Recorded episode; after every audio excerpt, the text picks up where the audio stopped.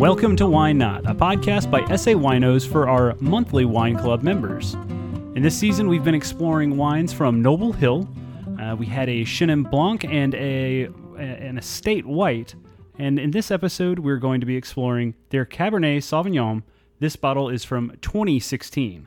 I'm joined tonight by my wife Avery and the friendly face at SA Winos in South Austin, Francois. Francois, how are you doing? I'm doing fantastic, Bryan. Can you please read the date on your bottle? I want to be sure. Is yours 2016? Yes. Yes. Okay. All right. Well, um, I have a 2017 that I'm tasting, so we're going to be uh, having a little bit of excitement tonight. Uh, it's honestly, uh, it's it's a really low production grape. So if you did get a 2016, if you got a 2017, some people might have even gotten a 2018. Um, they're all really good vintages. You're just looking at slight differentiation there. So don't don't, don't get too caught up in the year. Um, it's really just what you're dealing with there is the amount of water that the grapes got. Um, outside of that, I'm really excited for everybody to try this. I think um, as a cab sauv, I'm not going to call myself a connoisseur, but I'm going to say I do enjoy cab sauv enough to where I've had plenty of cab sauv. I really enjoy the fact that this cab sauv is, and I know Avery's gonna look at me oddly here, is fruity. It has a very like a fruitful mouth feel that you don't normally get from South African cab sauv. So uh, it's it's a really unique cab sauv. Um, the way they just they they describe the wine in you know the formal description is that they aim for light extraction by gently transferring the juice over the skins twice daily during fermentation. I'm not sure what that does. That's something that we're going to have to ask, you know, when we talk to Christopher, but it's it's an interesting statement that I haven't seen um, in other winemakers, you know, about the wine descriptors. Um, also, they get an 18 month uh, fermentation, maturation, whatever, um, in oak barrels. So okay. that's kind of it's a lot for um, South African cab sauvs. You'll often see them mature them for nine to twelve months and then release them right away, so they can be like kind of an off year vintage. So eighteen months is a lot. Um, it's it's actually funny because what I was talking about in the flavor profile, um, you know, to me it's it's kind of fruity and i would describe that as being like a california cab. Um, even in the, the, the descriptor for this wine they they claim it's more of a new world than an old world wine. Um, just it, it's it's got some fruit forward characteristics that you're not always going to find in south african cabs. Okay. Uh, yeah i we you know we are we are hardcore red wine drinkers here in our house um, we do like those big, robust, super dry, tanniny red wines, right? Mm-hmm, mm-hmm. As uh, my wife would call them Christmassy wines. Mm-hmm. I think yeah. anything. well, that... she she also likes that back end of like nutmeg and cinnamon kind of deal. You know, like yes, you mm-hmm. get some of those red wines that have. It, it's almost like it's a like a pine cone type it's like a you know, a resinous, a resiny finish. Like Christmas in a bottle. Yeah, mm, that's yeah, one yeah. way of describing it. Yep. Yeah. Yeah. Well, so, I, I, what I find very interesting about a, you know, um, they have they always aim for minerality mm. at this vineyard, and um, in terms of minerality, I think every wine we've had has had its own select bit of minerality. I'm interested to see what you guys think about this one. All right. Well, do we want to get into the the the, the nose and taste on Let's this bad boy? Avery, why don't you why don't you kick why don't you kick us off? Okay, so I would agree with the fruitiness in this wine. I don't necessarily smell it, but I do taste it. Um, and this is a lot drier than I actually was expecting it to be, and I like that. I mean, I love a good dry wine. Well, and also we this this wine we we chilled this wine. I hope that's okay. Uh, we did throw it, It in. always is. Okay. It always is. um, we chilled it down, and I think that's that might be contributing to the lack of aromas that we're Yes, picking that's up what out I of was it. thinking. Um, because I, I I was kind of nosing around searching for it as you were describing the like what we were to expect.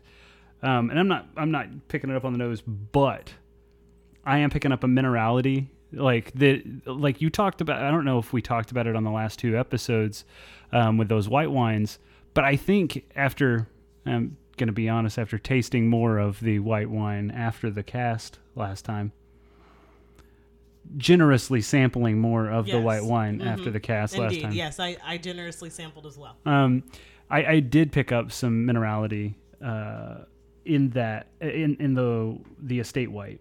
Can I ask a question? When you say minerality, what is that taste? It's almost like it's like a I don't I'm probably going to be describing this incorrectly, but it's almost like a chalkiness for me. It's the but then it can also range to um, the the difference between like a a um, what is the Italian sparkling water or the French sparkling Like water? Pellegrino. Pellegrino versus Topo Chico.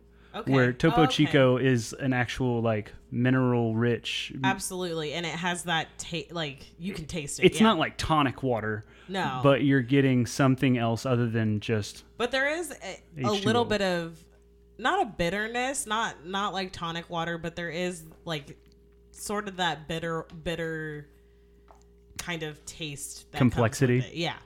yeah. Um, I, that's that's the that's what I taste when I think when I pick up minerality, um, or a higher mineral mineral content. Um, where it's not just the grape juice like you would get in some like I think what Francois would describe as California cabs. Um, Yeah. There's there's Yeah, it's it's it, it- you you can sort of if you've ever had the unfortunate need to uh, use antacids on a regular basis. Indeed, I have. Yeah. I, Okay. yeah, I describe Um, I describe minerality as kind of a a chalkiness. chalk. Yes, Stuff yes, kinda- and and that's that's dead on. Um, and I think the closest that most people are going to get to that is antacids, Mhm. right? Like, um, and if you were the unfortunate soul back in the day that had to use unflavored antacids, That was Um, chalk, yeah, that's just straight up chalk. gypsum. uh, you you end up with you know this dryness that saliva can't cure right Mhm. away. I think the back end of this is very similar to that. I would Yeah, agree. That's what I like. I- yeah, And this it's a little different for me. I, I took my last sip about I don't know maybe a minute and a half ago, and I still have right at the back of my palate. It's it's like the Sahara Desert. It's, Mhm. it's Yeah. dry, That's, dry, dry. that's what I look for when I am drinking a red wine. I want just take it all, take all the saliva. I want it gone. No, but I think I think it's it's it's important to note that the front end of this is juicy. yeah. Yeah, absolutely. It's not super tannin, tannic or tanniny. I don't know how to how else to describe that. Uh, but it's it is juicy. It allows that like Yeah. fruit forward. Um, it's but it's all it's all dark fruit. Like Yeah. you're getting raisins, you're getting plum, you're get you're getting the proper, you know, like bold red wine flavors. Mhm. But on the back end, it just yeah. like Yeah. it it sucks all of the moisture out of your mouth. It's it's it's a very very good drinking experience. I would say the ABV of this uh, also helps contribute to that. This is a 14% wine. Uh, so as juicy as as we're talking about it, it's still still got a punch to pack. yeah. Um, and the other thing, like it's, I, I, I was, it's, this might sound like it's a negative, but it's a, it's something that I observe and I kind of enjoy in this wine in particular, is that it, it's got a thinner mouthfeel. Uh, Mhm. It's not like just wrecking my entire palate. It's just kind of coating it and going away, and then Sure. like leaving behind those dry that, that dryness. It's not um it doesn't have that viscosity that that estate white had uh, Yeah. last episode. So it's very interesting for a, a cab for me. Very interesting. Look, I'll Yeah. say all of these Noble Hill wines have made it onto my Christmas list. Like these are the ones that you take into the holidays. I've loved every single one. Now I can see this being sipped by the by the fireside Absolutely. and Oh, being very enjoyed. easily. Hallmark Very movies on in the background. You can't go wrong. and I mean, you're talking about a five year old cab here, Right. Right. In your case, it's six. Um, you, you, this is a very mature cab for for the price point. hmm Um, and I think people kind of need to kind of start associating some of this stuff as we're going through our series because um, to get a cab that is five or six years old for 20 some odd dollars it's it's pretty well it's it's impossible to get it from california or france. Right. um, you can get it from some other interesting regions. South africa is a very consistent region. Um, and as such I, I, I would i would highly suggest if you can find something you know from spain from south africa from italy five six years old. Don't go with a barolo. Barolo five six years old is still going to taste like rubber and probably needs another 10 years on the bottle. But you know find a rioja. Find find interesting stuff um, at a price point that you can afford Right. that you're not going out. And, and that's really the point of of of SA winos is we want to eh, bring you you know incredible quality at a good price point from regions that aren't featured on you know wine enthusiasts and all these lists that you see overhyped, overpriced. uh, it's they're overhyped Eh, well okay so maybe they're not overhyped but they're definitely overpriced Okay. they are very good wines but they're definitely overpriced for for for what you can get in comparison to other regions and um, what i find interesting about this one again and this is something that we're going to need to ask uh, ask christopher is it's an 89% cab it has 6% Pet- petit verdot 5% cab franc. Um, he's got this tendency to blend um, with the single single varietals and obviously there's you know got, there's there's got to be some kind of a lenience in the the the winemakers you know um, guidelines for single varietals that Right. allows him to do it but i'd be interested to understand what that is and how he decides you know what to blend and it's a very interesting approach i've not seen single varietals declare uh, whether or not they all declare i don't know but declare a, a true blend Right. you know what we would consider a brand a blend inside of you know a single varietal bottle it's interesting but it's very good But I like that because I feel like it adds to the complexity of the wine, and it like it it starts to pick up different characteristics of other wines, and I For sure. really enjoy that. Yeah, I, I I'll say this about the wine club up to this point, Francois. It has really messed with my ability to just go out and buy bottles of wine because I get to taste these really great unique examples of styles and then I go pick up something, you know, whether it's something that I've picked up, you know, a dozen or so times before, uh, or something that I want to explore, you know, from a traditional wine growing region. It's just, I don't know. Sometimes it's not the same. And when you look at like, if you shop by price tag, it's definitely not the same at all. So thank you, Francois, for uh, ruining uh, my wine buying experience and making it more difficult. True first world problems here. So yeah no worries and and i apologize if you can hear an entire child screaming in the background um she is uh overtired and dad's the only one at the house at the moment so i'm, I'm kind of recording this on the fly. on the fly. um so I, th- I think it's probably time for dad to sign off but Okay. Uh, yeah no the intent the intent of sa winos is to bring affordable single estates single estate well produced wines to the masses because that's where true winemaking happens. Um josh is not true wine. Um you know apothic red all that stuff. It's it might be it might be good to people. I'm not going to argue that but it's not what wine is Not Um, wine I will can be, argue that to the death. for sure. so, so you might enjoy what they produce. Nothing wrong with that. I enjoy my, you know, mass-produced bourbon as much as the next person does. But um, if I'm talking about true winemaking, we're talking about a winemaker that bought a parcel of land, grew vines. You know, that's winemaking, and that's what we try to bring to people. And I think thus far you know our our our quality is is very consistent. Um, you can still get that experience in these wines that you enjoy out of your apothics and your, you know, whatever the 14 hands. 14 hands, the one with the horses. Yeah. Um, yeah, well, all that stuff. You you can still get that in these wines, but you might get a different flavor profile in 2017 versus 2016, mm-hmm. and that's okay. That's totally what wine is. Uh, wine is not meant to be Mountain Dew. It's not meant to be Diet Coke.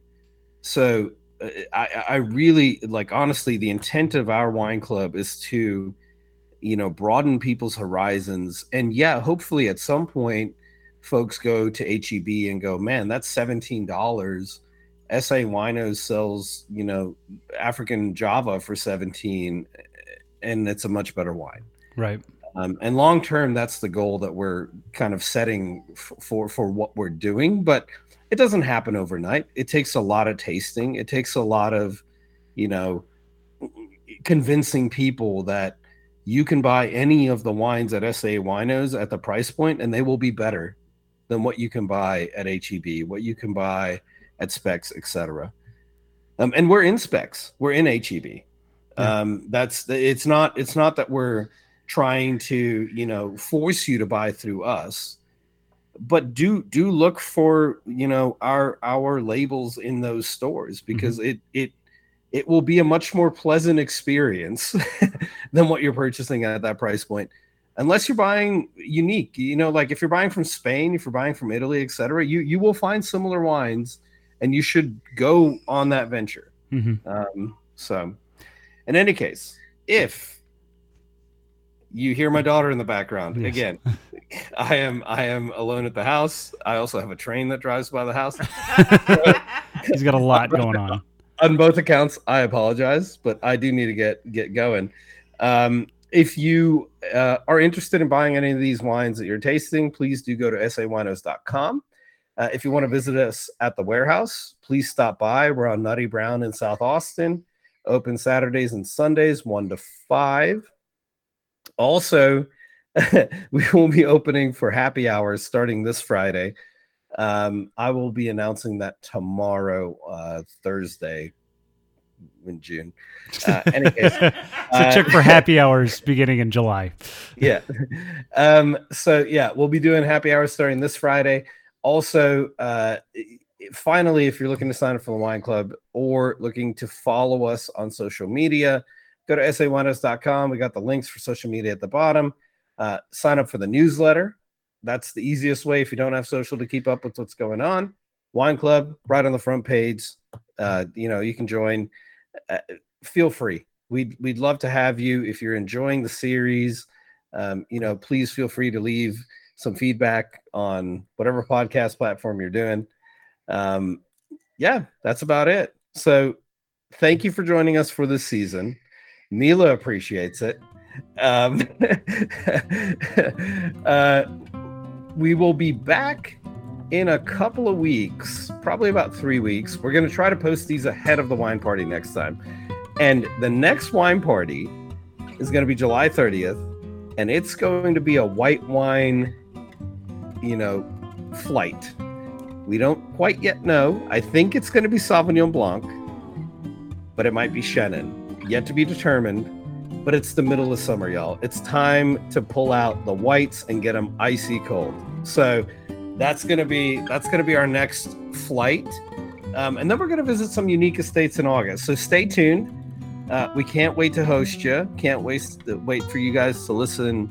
You know, to this podcast and thanks for everyone participating, Bryan and Avery. Uh, always love having y'all, and we'll see you in July.